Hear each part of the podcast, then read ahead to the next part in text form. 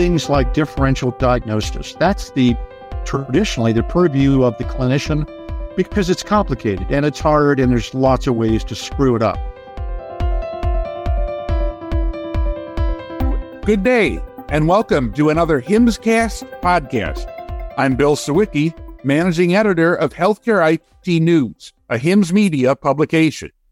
Today, our subject is what CIOs and other health IT leaders at healthcare provider organizations must consider as we move forward with artificial intelligence technologies.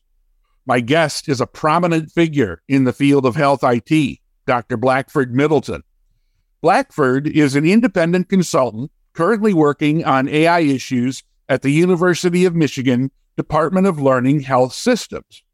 Previously, Blackford served as Chief Medical Information Officer at Stanford Healthcare, CIO at Vanderbilt University Medical Center, Corporate Director of Clinical Informatics at Partners Healthcare System, Assistant Professor at Harvard Medical School, and Chairman of the Board at HIMSS. Welcome, Blackford. Thank you very much, Bill. It's a pleasure to be with you. Well, let's dive right in. First, you say one of the biggest considerations we face with AI in healthcare is trust. How can executives at healthcare provider organizations convince clinicians and others to trust an AI system they want to implement? Bill, it is such a great question. Thank you. And thanks for having me on this, you know, great and, and important, timely topic. The issue of trust, I think, is becoming more and more important in how we think about AI in healthcare and how we ensure that these tools can be used appropriately, effectively, and, and safely. And I, I think of a few different things when I think about how to maintain trust and propagate trust. Uh, what I mean by that is, you know, how do we know for sure that the system actually does what it says to do or what it purports to do? And probably the best thing to do to look for uh, to ensure that kind of trustworthiness is has the system been studied and subjected to a careful evaluation? And has that been written up in a peer reviewed uh, journal uh, as a validation study? So I, I would look to the literature first and foremost. Of course, there are many, many studies out there. Look for the good peer reviewed journals and on occasion, you'll see something in arXiv, you know, a preprint first. Just remember that's not yet fully peer reviewed. So, you know, take your time, let things evolve uh, as the evidence evolves. Secondly, I would try to find those AI systems which are transparent, that you can look at it, understand how it works. The designers, the implementers, the builders uh, will describe to you how it was created and the key question here is if it's created at the Brigham, will it work for me at Stanford or anywhere in between and vice versa? So I look for transparency in, in how the algorithm describes or how the creators describe what the algorithm does. Uh, third, I would look for, you know, whether or not there's a professional society involved, whether it be a, an IT organization like HIMSS or AMIA or a clinical professional society like the American College of Cardiology and, and many, many others. That suggests that, you know, careful, uh, qualified folks are involved in creating it or reviewing it or endorsing it in one capacity or form or another. Uh, so I would look for that kind of professional society association. Last, I would also look for the algorithm to be implemented in a way that provides feedback loops when I'm sitting with a patient Friday afternoon, it's 4:15 and I'm eager to get home and the patient's eager to get home, you know, make sure that I can provide feedback to the developers, creators, implementers, the whole chain of folks involved in implementing this AI system in my clinic or my hospital or wherever. That kind of feedback, let's just learn at scale sort of like a post marketing surveillance of, of drugs used in practice. It allows us to learn at scale how this thing is performing and allows us to take the feedback from, from qualified users, of course, to fine tune it and make it better. My second question what must vendors of AI systems for healthcare do to foster trust? Yeah. this builds right on question number one, Bill, and you, you put these together so nicely. You know, really the the vendors, those who are selling this, are adding value to the world's biomedical knowledge, if you will, by making it implementable and usable and whatnot at the point of care.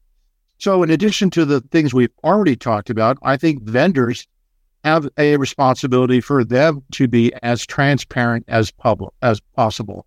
To again publish in collaboration with customers, perhaps even though collaborating with third party independent types of folks. Um, and I'm struck by the Journal of Learning Health Systems' approach to this. In fact, when you publish now an AI bit in the Journal of Learning Health Systems, there's an opportunity to actually post a, a version of the analytic, if you will, for everyone to look at, inspect, maybe even try on some test data. I think that's the way we, we need to be going. But in addition, vendors building complicated models, particularly now in the space of these large language models with hundreds of millions of parameters potentially in the model, it's really incumbent upon them to let us know what were the training data? Where did these large notes, these large language models come from? What were the training data? Again, if I traded on data from the Brigham, is that going to be similar to the, the experience or the data at the University of Iowa? So that's really important. Next big bucket for the vendors, I think, is to clearly, you know, not only publicize their roadmap in a way that's that's uh, possible commercially, but to describe in, in as much detail as possible their update cycle. When is this knowledge going to be updated? When might it decay given a new practice changing finding, as many of the knowledge based vendors like to describe it? Uh, but make sure the end user knows that this, this update cycle is present and what to expect and, and when to look for uh, new updates, especially as they as they come to pass. Lastly, though, for the vendors, I think part of the learning health system vision is that we are automatically monitoring and surveilling these systems as they're deployed in practice all the time, such that we can get this feedback, we can see how the users respond, we can see the impact of, of updated knowledge artifacts or large language models or fine tuning, what have you. And then as I said earlier, you know, monitor in broad based use what's happening. In some ways, I think this is, you know, like the MedWatch program the FDA has for drugs used in practice. Just if there's a medication adverse event, let somebody know. We don't do real well at that, but we we we can do better. And perhaps the same kind of thing is called for for these AI systems that we have a a you know algorithmovigilance, if you will, as Peter Embi likes to call it, uh, operating all the time to monitor, survey, and and and let us know if untoward uh, events happen using these systems. Things like the hallucinations, things like frank error or other adverse events, or anything that really is untoward performance that needs to be documented, and uh, updates can then be made. Now, you also say uh, it's extremely important to ensure all parties involved are comfortable with collaboration between man and machine for decision making. How do you foster this kind of comfort? Yeah, Bill, this is this is new. This is a green field. Certainly, we've had AI in healthcare for many, many years. You know, the first EKG I ever took for a patient, you know, had a machine, the EKG 12 lead machine that would do an interpretation of, of those that uh, the, the, the the trace, if you will, from the ECG. Similarly, we've had lots of other expert systems, AI systems in place for a long time. The difference now is the scale and scope of the systems, which can actually help us, you know, support higher cognitive function. Things like differential diagnosis. That's the traditionally the purview of the clinician because it's complicated and it's hard and there's lots of ways to screw it up uh, therapy planning, complicated uh, treatment planning, uh, things like that have typically been the purview of the clinician, maybe aided by a, an expert system of some kind. But now we see these these large AI systems actually working in in potentially nearly autonomous modes. My belief is that we'll have in the healthcare delivery scenario, you know, many, many different AI systems operating concurrently. Marsden Scott Blois wrote a great paper in the New England Journal in 1980. I encourage people to look it up. He described a cognitive funnel. The wide end of the funnel is where uncertainty is maximum. The narrow end of the funnel is where uncertainty is reduced to the minimum. And he suggests, in fact, humans, doctors, clinicians, the care team's probably better, like the patient as well, likely better operating at the wide end of the funnel. We handle uncertainty better than the machine, who, if encountering an error, may simply shut down or abort or, you know, make an error in its recommendations or, or intervention. The narrow end of the funnel is where the computer actually excels in computation, in large models, big systems, what have you. But in fact, we'll have many such systems working throughout the cognitive funnel in collaboration with the clinician. I think the clinician will need to know how to turn towards those expert systems designed for the wide end of the funnel to help us find the way. As Julia Adler Milstein described in JAMA recently, wayfinding may be simply setting the right direction. What kind of disease is this? What's the next best test to do? Whereas at the narrow end of the funnel, that's really where we where we might want precision medicine type of inferences to occur.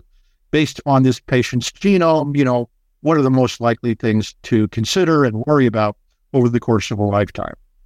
I think the first thing is make sure we know all the systems that are operating in this cognitive funnel make sure that we're training folks appropriately with in-service training and refreshing training so that, you know, I'm up to date on how do I use this AI system, just like I'd be up to date on how to use a, a new drug or even an old drug for a new purpose, perhaps. Um, the third thing I'd mention is make sure we understand the purpose, the intended purpose for each of these AI systems, and that they more or less stay in their swim lane. That is, you know, a, a differential diagnostic system might be doing one set of things around creating a differential, but a drug drug interaction checking system will be doing something almost completely independent. So making sure we understand the, the the the purpose, the purported use of these different AI systems, and that they don't interact or conflict with one another. And then lastly, as as we used to say at Partners Healthcare, now Mass General Brigham, always provide that help at the elbow. Uh, Sidney Spurr used to say, you know, when we install a new system or a new feature or a new function, make sure there's help at the elbow on the wards, in the clinic, in the hospital, so that, you know, a, an end user has someone to go to and ask for help. Okay. Um, now, you have some opinions on patient facing AI tools. Uh, please talk a bit about these kinds of tools and what provider organization health IT leaders should really know about them. Yeah, this is a, a fascinating space for several reasons, Bill. On the one hand, you know, the patient facing AI tools may actually, I think at least historically, have been developing faster than the clinician facing tools, aside from the examples I've mentioned already.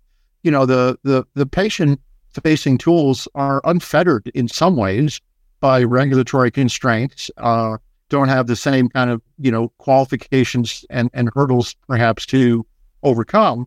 But now there are just hundreds, if not thousands, of tools which can help you with weight loss, with mood management, depression, uh, with exercise and steps. Of course, some of the newer ones are actually offering, if you will, sort of cognitive behavioral therapy or other kinds of interventions in a autonomous way.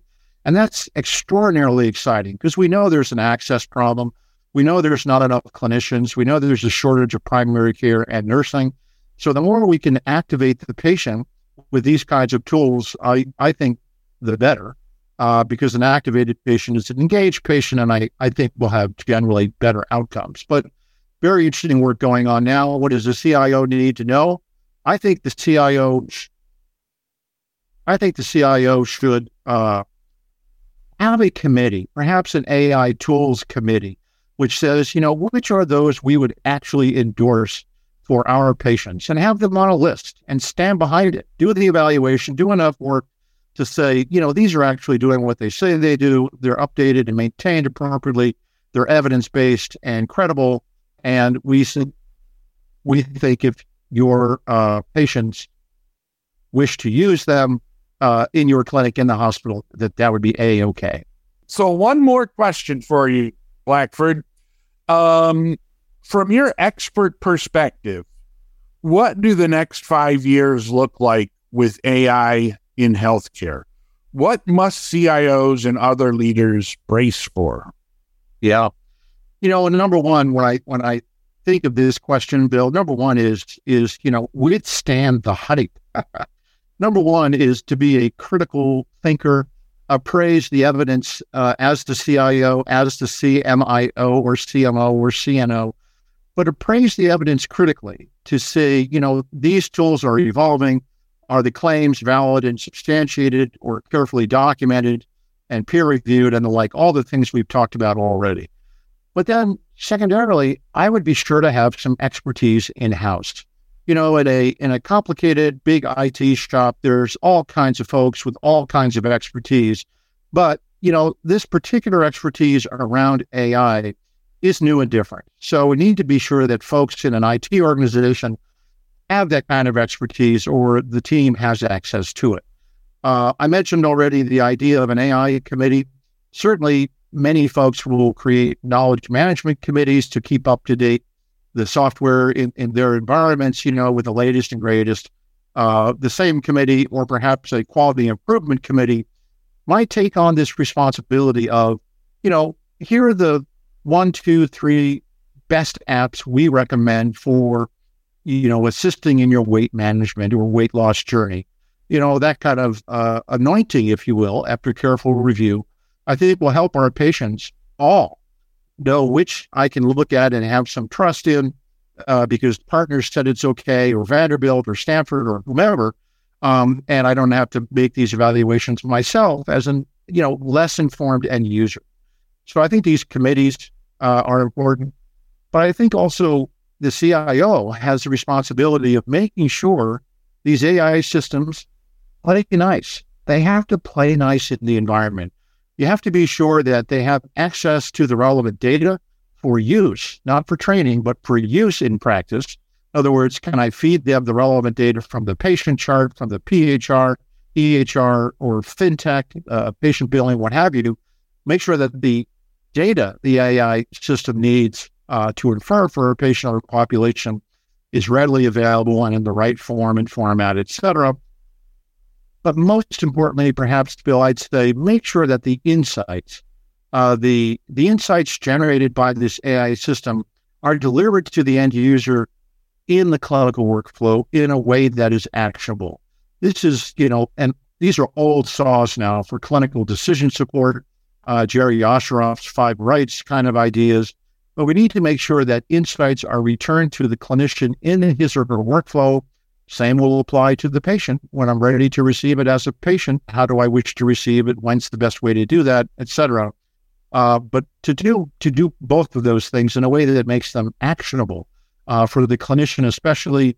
Don't make me jump through more hoops to copy data from point A to point B. For example, you know, make this make this these data or make the intervention actionable at, at the point of care in whichever system I'm in.